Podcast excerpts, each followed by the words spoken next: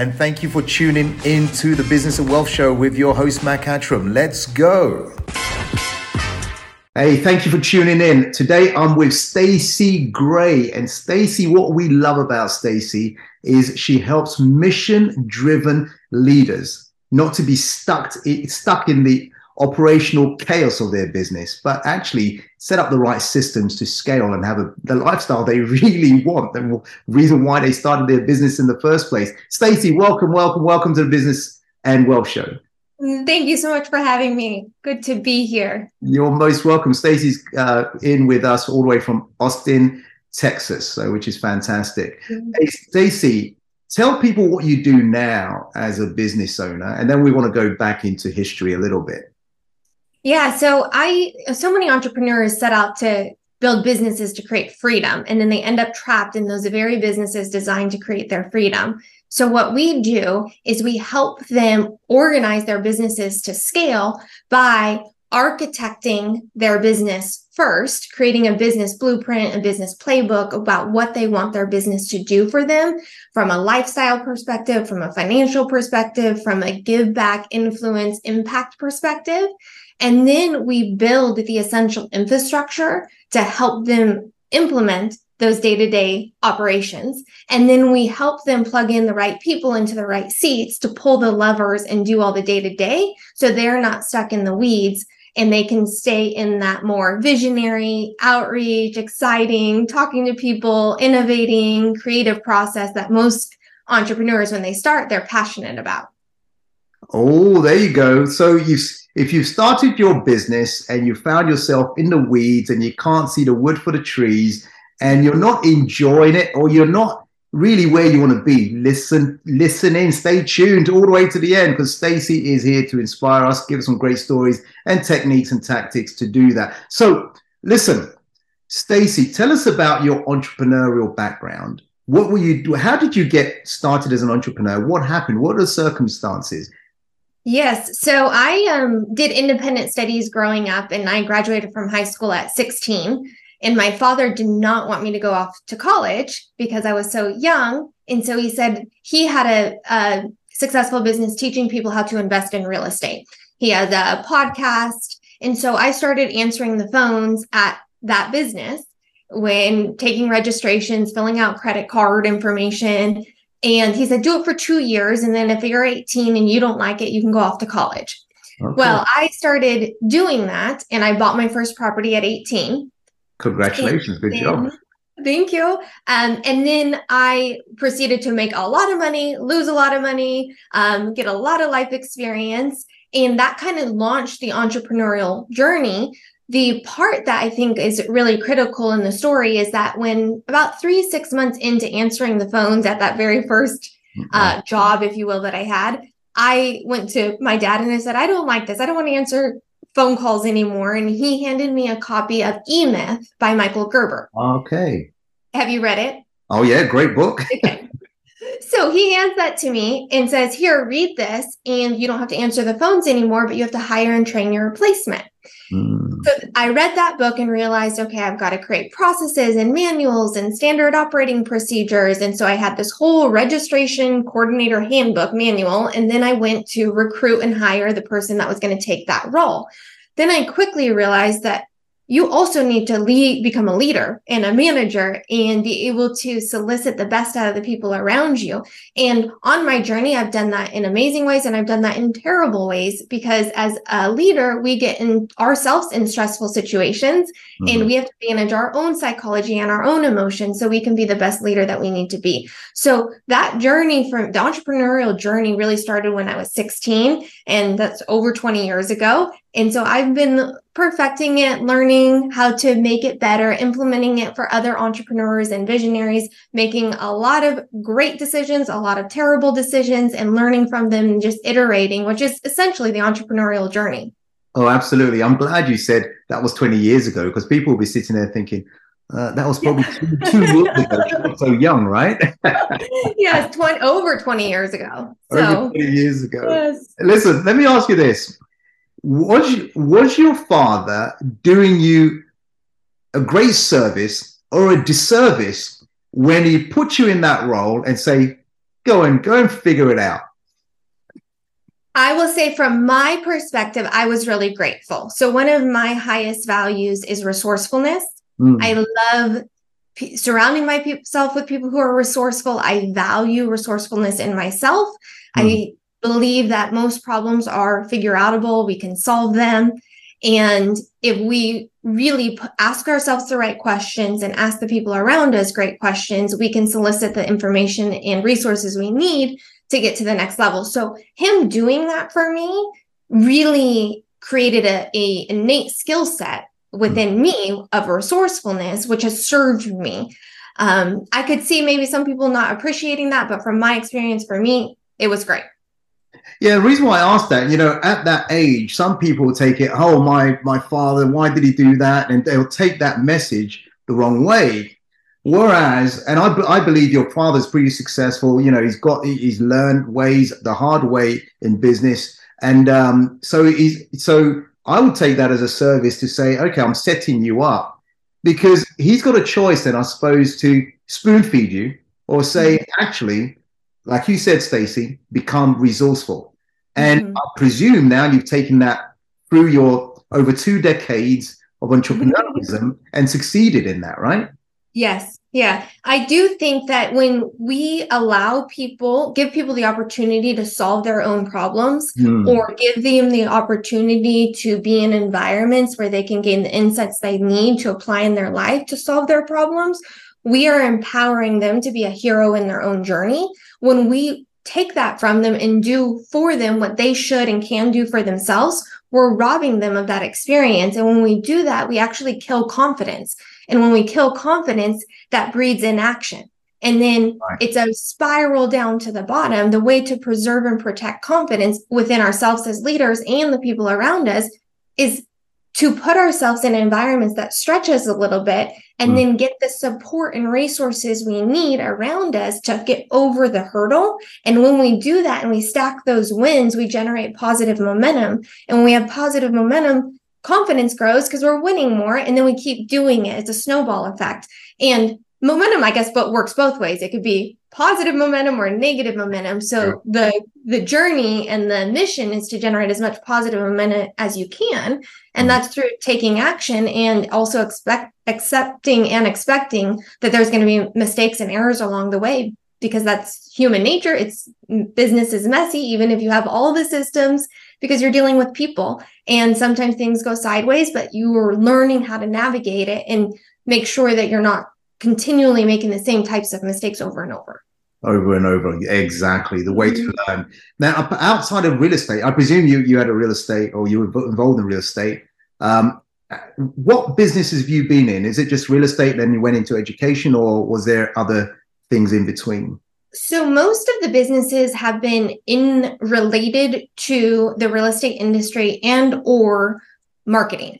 So wow. content marketing, education marketing, those those two angles. So real estate uh, investing, raising capital for real estate, real estate development, property management, construction, all of the peripheral things related to real estate, and then what organized to scale does is is a, really a service based business. We provide services to entrepreneurs. And so that business is really industry agnostic. It just provides the infrastructure and systems that are universal to the entrepreneurial journey awesome awesome what would you say who would you say rather has been your biggest influence or I, I want to use the word mentor who has influenced you the most as an as an investor, as an entrepreneur, for you to create the kind of results or the successes that you've created? That's a great question. I am an avid reader. Mm. And I study, study, study. Uh, this is probably only an eighth of my bookshelf behind me here. and I love to read. I've been doing that a while. So I I don't know if I can pinpoint one person, mm. but I do believe that there have been a lot of influences in me, around me that have encouraged me to fall in love with learning. And those influences, I think, has been the greatest impact because by falling in love with learning, that creates a lot of curiosity. And so when you have these crossroads in your life, you have a choice to just stay playing small or to figure out a new way of doing it. And that cu- curiosity of let me go read a book, let me go listen to a podcast, let me go now ask chat gpt or ai how do you do this and, and yeah. then check it make sure it actually resonates in the real world um, so that has influenced me a lot. And i guess if i could take that all the way back i was doing independent studies growing up and my mother used to tell me when i'd ask for help with a certain problem in my homework at a very young age go spend 30 minutes or 60 minutes figuring it out on your own. If you can't figure it out come back and i'll help you. Well within 30 to 60 minutes i had figured it out and i didn't need help. So yeah. that that kind that influence um, really came from my childhood so uh, as uh, you know parents you know the ability to do that for our kids or those people around us can be really really powerful in the long run awesome awesome awesome well that's that's that's great listen how does one i want to talk about systems and why it's important to systemize elements of your business. Why is it so important for the entrepreneur to systemize? Uh, Craig Ballantyne said it has a saying that is structure equals freedom. Mm. And I have found that to be very true in my life. If we if I have an undisciplined or unstructured life, I don't feel very free within myself because there's chaos around me. There's, um, you know, just wild things happening. But when there is structure in, in business, when there are systems, you can, you can create predictable results and then you leave room for the variables. So the more systems you have within your organization, the more you have a, a solid floor, if you will. And then you're able to experiment with different campaigns, different product offerings, mm-hmm. different ideas, and it not risk the stability of what you're building it upon. Thank you for that. So, what about those people who say actually focusing on systems is actually kills creativity? Mm. Yes. Any thoughts on that? Hmm. Yeah. So it's interesting. I, I'm a part of the Entrepreneurs Organization, if you're familiar with it. And mm-hmm. yesterday I was at our, our meeting and we were talking about facilitating a meeting that was how to ideate. And there's actually systems that you can implement to help you ideate. Oh, wow. And, and that creates a more of a disciplined structure to even the creative process. Because when we unplug from being in the business and working on the business, we're moving into more of that thinking five moves ahead, which is where the creativity comes from. And that's the job of a visionary leader and entrepreneur is to steer the ship. And so as you're plotting your five moves ahead, it hasn't been done yet. So you are ideating and creating it. And that is the role of the visionary. So thinking through those things is part of the system and the structure, yet it's also a very free flowing part of the process and it's not you don't have little yellow feet for the creative process but you have containers for the creative process which is structure and systems awesome listen why do more why do a lot of small businesses why don't they focus on systemizing their business so they can have that freedom that they're looking for I, I honestly think it's it's two things one is there's probably, if they're early, they're still figuring out what they're even trying to systematize. Mm. So hmm. they're figuring out their business model, they're figuring out their offerings, they're working through some of that initial pre launch and launch mm. iteration process. And then the second reason that I think a lot of folks can be resistant to implementing systems is they're just drowning they're overwhelmed in everything that's already happening that yeah. they don't even see the ability or the path to stabilize what's happening, elevate to create the systems, and then to plug them in and the people in. So I think in some ways it's an it's an emotional feeling of overwhelm or a psychological block that is saying I don't know enough to create systems yet. So once we um, are able to identify both of those and then implement the architect phase which is where where you ideate where you draw it all out where you set time to be on the business not in the business and then there is a transformational process that happens with those entrepreneurs that is like ah now that i'm not in the woods i can see it And now I understand how it could help me not get back stuck in my business. Can you, uh, thank you, by the way, it's really a lot, a lot of it makes a lot of sense. Can you give us a story or two, if you wish, about someone who was resistant to systemizing, then actually saying, "Hey, Staci, I'm going to listen. I'm going to I'm going to do what you're saying." They do it, and now they are having the kind of lifestyle they want, or the headache is gone, the chaos is gone. Um, and you know, how did they attack it? Which area did they look at first? You know, I know case by case is probably different. Any any stories around? Uh, sure. Yeah. There's a, quite a few, um, but a lot of entrepreneurs, by the time they come to me, they've already realized I need systems in order to scale. So uh-huh. If they come and they're not quite ready for it, I'm like, keep doing what you're doing. And here's a few tips that might be able to help you. And then usually they come back and it's like, I implemented a few of those. That was really helpful. I need more. And then we proceed with implementing the systems and then they get their freedom back and they're able to work four hours a week or 20 mm. hours a week or whatever it is that it looks like for them and in their sweet spot. So we all have a sweet spot that is really energizing to us. We're excited about it. We're passionate about it. Things within our business that we enjoy doing. Mm. Your yours is probably content creator and visionary. You like thinking five moves ahead. You love talking to people. You like being on stages. How did you know? Stages. Exactly. it's it's a t- classic visionary. Mm. We when we start businesses, we love that side of it. And then all of the passion is sucked out of us when we're in the day-to-day operational side. So mm. if any of your listeners feel like the passion for what they're doing is sucked out of it, they're probably lacking the systems and the structure operationally and they need to put those in place in order to get that level of freedom so but back to the story so we had one entrepreneur come who um, was very trapped in their business they had just reached uh, uh, multi multi uh, seven figure and they were struggling to get to that next level mm-hmm. and they thought, well, maybe I'll just cap it and we'll just stay here. And then we were able to get them to adopt the systems, implement them, and they 10x in two and a half years. So it was such a, a, fulfilling experience for them to be able to see the systems immediately generate the operational structure they needed so they could put their foot on the gas pedal in terms of sales and marketing and not implode under the pressure operationally. Awesome. You know, a, a lot of questions I get asked um, is if I'm going to systemize my business, where should I start?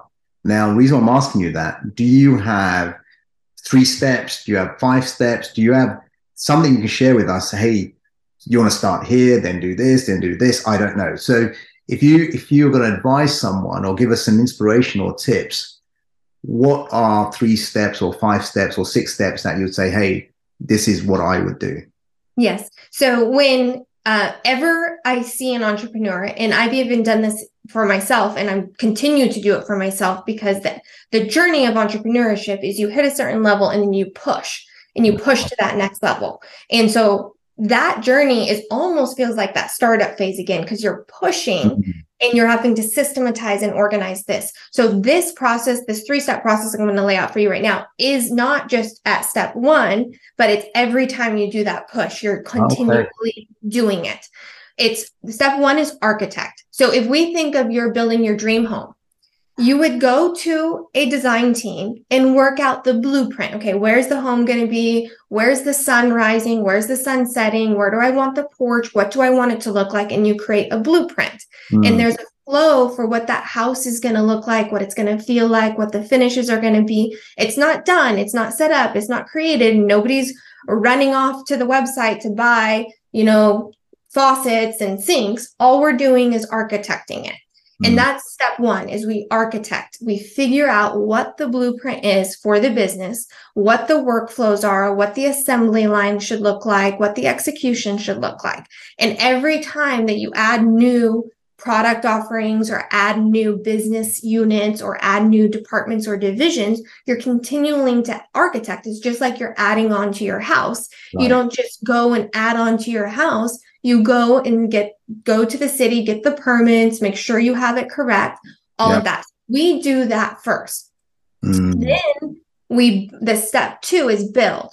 That's where you build the infrastructure. So you have to lay the foundation. If we started running around and just putting up pillars and planting plants and all of that without laying the foundation and building the structure, it's going to look like a hodgepodge mess. Right. And yet, this is what we do in business all the time. We're like, oh, I need a website. Oh, I need a book. Oh, I need a logo. And we just run around playing whack a mole in our business and getting the thing the little things done and then it's not cohesive it's not congruent and and there's turnover and people don't know the right hand doesn't know what the left hand is doing so step two is build you get that infrastructure built and then there's manuals how do you do the electricity? How do you do plumbing? How do you do hosting parties? How do you clean the pool? How do you do landscaping? Then there's processes that are created for how to do those functions. And then once those processes are created and uh, standard operating procedures are set up and checklists are done, it's handed to people. So think tenants and property manager who mm. get plugged in, who make sure the house and the people living in it are doing and performing with what they need to do paying their rent on time taking care of the landscape etc so hmm. that is our three step process for organizing businesses to scale. And also, every time you up level, you go through architect, build, operate so that it doesn't implode as you put on more of the pressure as you scale.